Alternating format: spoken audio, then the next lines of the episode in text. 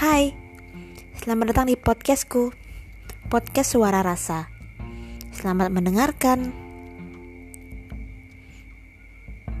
Kali ini, aku akan membahas sesuatu. Ya, berhubungan dengan pengalamanku. Pasti kalian sudah tahu apa yang ingin ku bahas. Kalau kalian sudah menonton videoku sebelumnya. Kalau semisal kalian belum nonton, belum nonton videoku sebelumnya, coba cek Instagramnya. Itu ada di suwa titik ra titik sa underscore. Silahkan di follow, di like, lalu di share ke teman-teman kalian.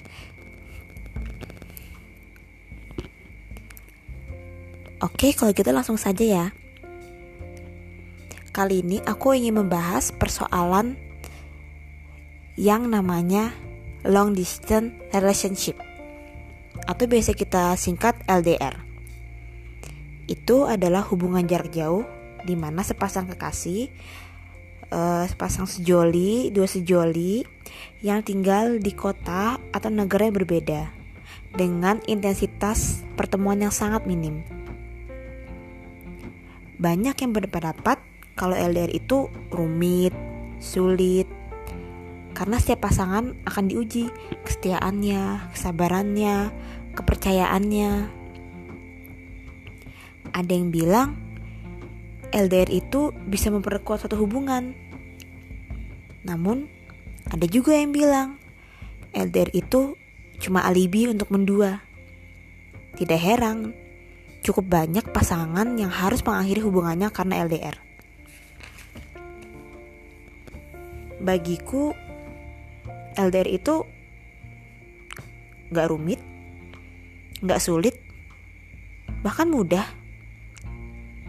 Karena menurutku LDR yang rumit itu bukan tentang beda kota atau beda negara.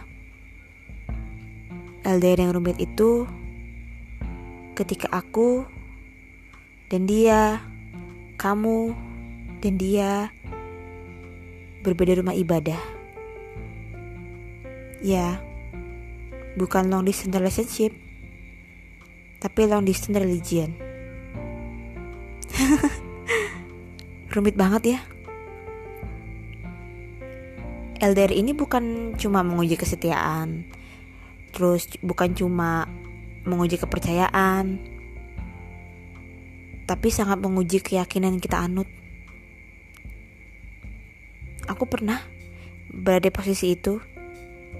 Aku pernah berada di masa itu. Yang pada akhirnya aku memutuskan harus mengakhiri hubungan itu. Karena menurutku hubungan yang tidak baik itu, hubungan yang tidak sehat itu bukan hanya pasangan yang selalu bertengkar bukan hanya pasangan toksit. Tapi hubungan beda agama itu hubungan beda keyakinan itu juga termasuk tidak sehat. Jadi saat itu aku memilih mengakhirinya